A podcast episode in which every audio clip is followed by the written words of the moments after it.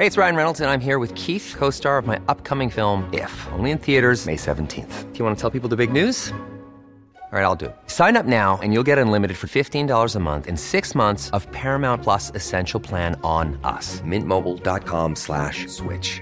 Upfront payment of $45 equivalent to $15 per month. Unlimited over 40 gigabytes per month. Face lower speeds. Videos at 480p. Active Mint customers by 531.24 get six months of Paramount Plus Essential Plan. Auto renews after six months. Offer ends May 31st, 2024. Separate Paramount Plus registration required. Terms and conditions apply if rated PG. I think we're going to see much more of, of a West Coast American approach to, to Meghan's parenting. I think she's going to be incredibly progressive. I Yeah. think her child will be brought up with a tremendous knowledge of the world. Diana, as we know from her true story, had already detected on the ultrasound that this was a boy, but she knew how badly her husband wanted a girl. Um, so she never told Charles, but she talked Wow. about it years later. I will make one bet. I think Kate will have a fourth. Do you? Yes, I do. Hi there, and welcome to New Idea Royals. It's the only podcast that reveals what really goes on behind palace doors. I'm Zoe Burrell, and today we will be talking about all the royal births and mothers throughout history. Joining us today to share her amazing knowledge is royal expert and commentator Angela Mollard. Hi, Zoe. How are you going? Hi, Ange. I'm doing well. So, of course, the new royal baby has us fascinated with royal babies throughout history. How have they changed generally? Well, they're all babies. Yes. so they're, they're pretty similar in that regard. But apart from that, there's been huge changes in the way that they've been brought up. Mm, hasn't there? I think really, if you were to look back and say where was the point at which it changed, I would say Diana was really the, the moment where Definitely. Mm-hmm. it became a hands-on, um, loving, affectionate mum approach. Yes. Look, the Queen was quite different with her first two children to her second two. There was obviously Mm. a large gap between her having Charles and Anne and then having Andrew and Edward. Yes, there was. And you know those, those though within those years she sort of got she, she was a young mum she had taken on um Well, she the took monarchy. on that huge responsibility Yes, so while she, had very young children. So she did, and Mm. she had been raised, you know, by warm, lovely parents herself. You know, her mum and dad were, were lovely, but she did feel very much at a very young age the duty. Um, Andrew and uh, Edward had a lot more time with their mum. I think, um, you know, Princess Anne was always been a fairly strict mum. The no titles Okay. for her children. They were never, they never had HRHs or even, um, you know, ladies or lords. They are just Exactly. Zara and Peter um, Phillips. So very, uh, she's very down to earth mum. So we've seen a lot of different sorts of, of parenting. I think what's really happened is it's become a very contemporary sort of parenting. And I think it's going to be e- interesting to see how Meghan brings up her, um, child. I think what we've seen with Kate and William is, is hands-on parents, uh, uh, talking about parents. But yeah, it'll be interesting to see. Yeah, and obviously, speaking of Meghan, what sort of mum do you think she is going to be with any baby? I the think new she's baby? going to be really interesting. I think she's not going to be the sort of mum we've seen. We've seen English mums. Now, the, the history of England is, is, is proper, prim, you know, repressed emotions, um, uh, you know, uh, overdressed in ties and blazers throughout their lives.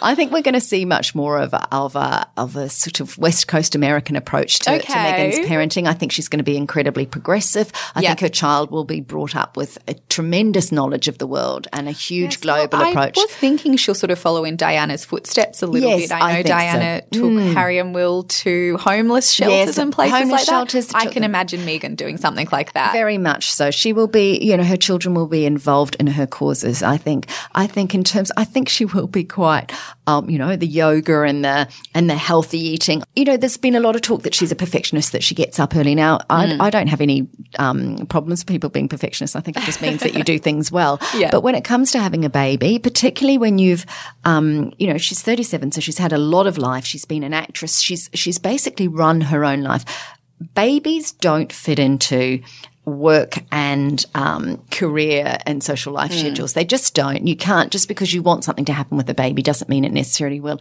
And hence why a lot of women lead to postnatal depression because they've sort of got these high career expectations. Of course, you know, there's huge changes in hormones and things as well. But I think one of the ways that we can alleviate that pressure on ourselves is to is to not have as many expectations when we have new babies. I think Meghan, you know, getting up at 5.30, her yoga, you know, her expectations of herself. When she was here, she was making banana bread and that sort of thing. She has incredibly high standards. Um, and you know that's that's a, I, I applaud that, but I Mm. sometimes think with babies you do actually have to go with the flow a bit. A little bit, yeah. Hopefully she'll be able to. Look, I, I, I imagine she and Harry will be very loving parents. I'm sure Harry will be very funny, um, and you know hopefully they'll share moments of that with us. Um, Yes, it'll be well, interesting. Harry to seems like such a great uncle, so yeah, I think he will. sure and I, I- you know, you always think about Harry at the Invictus Games um, in Canada, where the little girl, uh, the, the daughter of his friend, was sitting next to him, and she was stealing his popcorn, and he was hilarious right. with So her. He was just so cute. So I think uh, you know, I think he's going to be a wonderful dad, and I think it's going to heal him as well. I, you know, not losing his mum. There's been a rudderlessness to Harry, and I think establishing his own family will very much solidify him. He has, you know, um, uh, professionally, he has, you know, jumped in leaps and bounds in terms Yeah. of the man that he is. Um, and I think that a family will be the final sort of, not you don't ever close off the family you came from, but I think it will very much it'll be a new anchor for him. This is his Yeah. new direction. This is this is where he goes after many years of really struggling with his mum's death. So I'm very happy for him. Yes, I know. So happy for him. Great to see him as a dad. And of course, Kate and William, as you said before, are very hands on parents. What do they sort of do that previous generations haven't? Yeah, look, they're um interestingly in the past, if you were royal, you would just stick to your agenda of what you had on. Kate and William very much carve out half term breaks and Yes. school holidays to spend with their children. They, they, uh, William has just spoken about recently about having, it's, uh, Charlotte's having a birthday party and he said, it's going to be very rowdy. So, you know, both of them are going to be there. We know that when he went to, um, uh, New Zealand for the Anzac Day, um, uh, he wanted to be there for obviously the, the victims of the Christchurch massacre. He went there for Anzac Day, which was on the 25th, but Louis's birthday was on the 23rd. So I think that suggests that he'd very, you know, he, he celebrated Yeah, his son's first birthday, Wouldn't want to miss then that. jumped on, jumped on a plane. I think he's an involved dad. He talks about feeling, um, not having enough sleep, which indicates that there's not a nanny, night every nanny parent, there. Yes, isn't it? exactly. and I think they're much more relatable. I think um, we know from Kate very much as a mum wants to do things herself for Yes. her children, but interestingly, she's also there's also been news about the fact that she likes to do things for her husband. So she just hasn't, you know, they have the royals have all manner of people to dress them and organise course. their diaries and that. But as his wife, she's very much still wants to do certain things for him that Well, any I mean, ordinary wife would she do. previously said too that she loves to cook curries for Yes, him. exactly, exactly. She, he loves those, and so she just wants to be hands-on in that respect. Now, on to some of the royal births. Prince Philip wasn't present at Charles's birth, but he did give the Queen a special gift. What can you tell us about that? Well, that's, it sounds heartless, doesn't it, that he wasn't at the birth? But in that was era, really in- common then, yeah, wasn't it? 1948. The, you know, many most men weren't at the births. In fact, it was unusual if they were. So Prince Charles was born, as we know, on November the 14th, 1948. The Queen had been in labour for 30 hours. 30 the poor hours. thing. Oh my gosh. So in Prince um, Philip went out. He was playing squash. You know, he had some um, duties to do. Apparently, he was told of his son's arrival while drying himself off after a swim in the palace pool. Oh wow, so he was having a lovely time. the Exactly. Meanwhile, his his wife's in the castle being shot full of um, um, anaesthetic. Um, so he apparently, when he first saw his son, said, "Oh, that he looked like a plum pudding," which was very adorable. But he did turn up and saw his wife straight afterwards with a beautiful bunch of red roses and carnations. So, Oh, that's lovely. yeah, it was good effort by him, I suppose, after she'd put 30 hours in. Interestingly, the births of the other children um, were, you know, were similar. Princess Anne was born on August the 15th, 1950 at Clarence House. And just as in, you know, when all these children are born, there's these, um, um, there's the firing of the Royal Horse Artillery yes. and the Royal Salute in Hyde Park.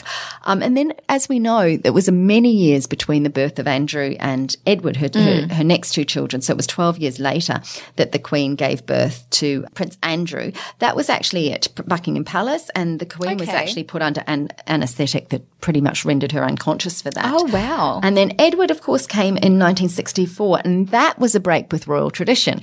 Oh, was And it? That was because Prince Philip actually was there for the birth of his last child. He held the Queen's hand throughout. Um, you know, all the children were placed in this cream-coloured iron cradle, which had been Elizabeth's when she was a baby.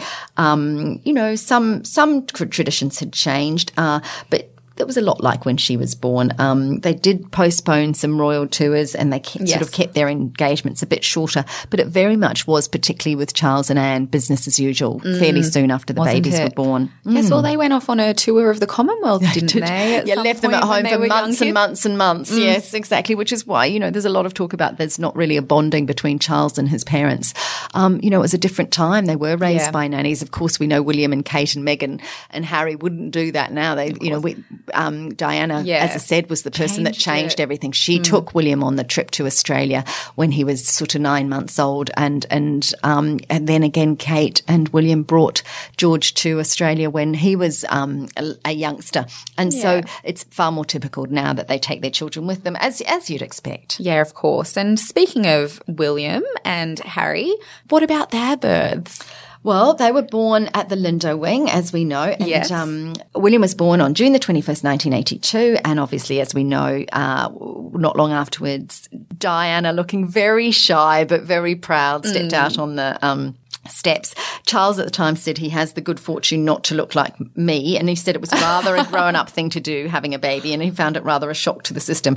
But he always said back in those days, I think he's got a lot better. He speaks in a way that is more relatable now, but he was so formal back in those days. Apparently, then obviously two two years later, Harry arrived. He was uh, born on September the fifteenth, nineteen eighty four. Now, Diana, as we know from her true story, had already detected on the ultrasound that this was a boy, but she knew how badly her husband wanted a girl, um, so she never told Charles. But Really? she talked Wow. about it years later, saying that she had seen on the ultrasound that it was a boy. And um, you know, one of her comments in Andrew Morton's Diana, her true story, was Charles always wanted a girl. Harry was a boy. His first comment was, "Oh God, it's a boy," and his second was, "He's even got red hair." Oh. Now, look, these this has to be seen through the eyes of Yeah. Diana, who's you know um, very hurt at this time because Charles's uh, relationship with um, Camilla has reignited. I mean, she's she was a young mum and she, she was very. Um, uh, you know, very vulnerable, and you, you know, you you do feel sorry for her back in, in those years. But what what was wonderful was that from the get go, she was an extraordinary mother, very Yes. fun.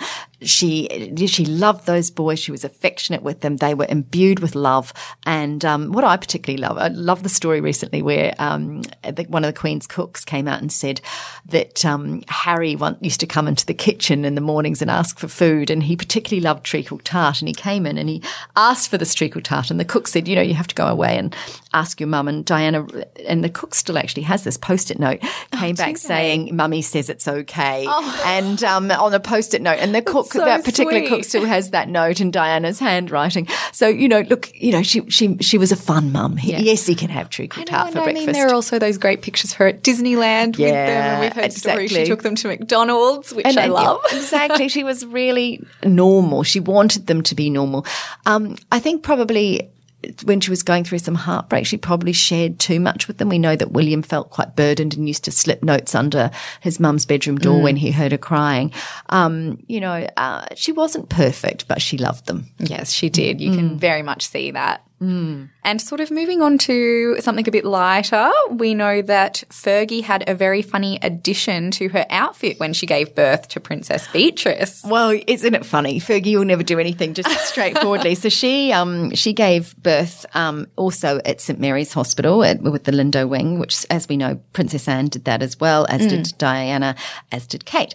Um, uh, sorry, but Sarah broke with that tradition. She actually had Okay. her babies at the Portland Hospital, which I've been to that hospital in in London. It's a very sort of prestigious hospital, um, expensive, obviously, private course. hospital. Not Um, surprised. yes. Um, Princess Beatrice, remember, I don't know if you remember, had this very unique birthday that she was born on the 8th of the 8th, 1988. So she always Oh, had a really, um, very cool birthday.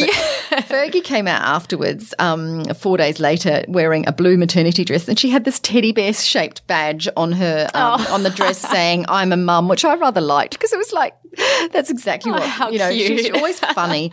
Um, she spent a lot of her pregnancy alone, though. Um, Prince Andrew was out and um, off t- in, uh, with the Navy. Oh, Um, okay. And then when she had her second birth with uh, Eugenie in 1990, uh, two years later, that was a cesarean section birth. Okay. Um, and that was because Eugenie was in the birth breech position. So, Right. um, so two very different births for her. Um, she's a lovely mum too. Uh, Yes. but you know, that, it shows that there's all sorts of births and all sorts of child rearing within, within the royal family. But, you know, they, they're modernizing. And I love those two girls seem very close with their mum too. You They always see them do. posting pictures on Instagram. They do. They they're really lovely, and they they they. In fact, I really like the whole family. It's a very modern. Fergie and Andrew's relationship gets a lot of, you know, there's a lot of speculation about it, whether what sort of relationship they have. But I really like the fact that they are, yes, a separated couple, but they get on really well. They can enjoy family time together, and both daughters appear to love that spending time with their mum and dad, and they seem very close knit. And they may not be the conventional family, but it's a you know working family, and I think that's that's really special. Yeah, I mean, it just goes to show how all families are different, doesn't exactly, it? Exactly. Exactly. all births, all families. Yeah. Well, I just want to say thank you so much for joining us today, Ange. Thanks, Zoe. Can I just say one thing? Yep. I will make one bet. I think Kate will have a fourth. Do you? Yes, I do. I think Oh, it's, touch a, it's what We'd rich people in that. London do. I think she's going to have four kids. Because if you think about it, the Queen had boy, girl, boy, boy. Kate's had boy, girl, boy. To be just like the oh. Queen, she just needs one more boy on the end then. Oh, well, you heard it here first, didn't you? That's my prediction. Well, thank you everyone for listening. For more on the Royals, please go to newidea.com.au or our Facebook page, New Idea Royals. And of course, check out our latest Royal mini mag in the current issue of New Idea.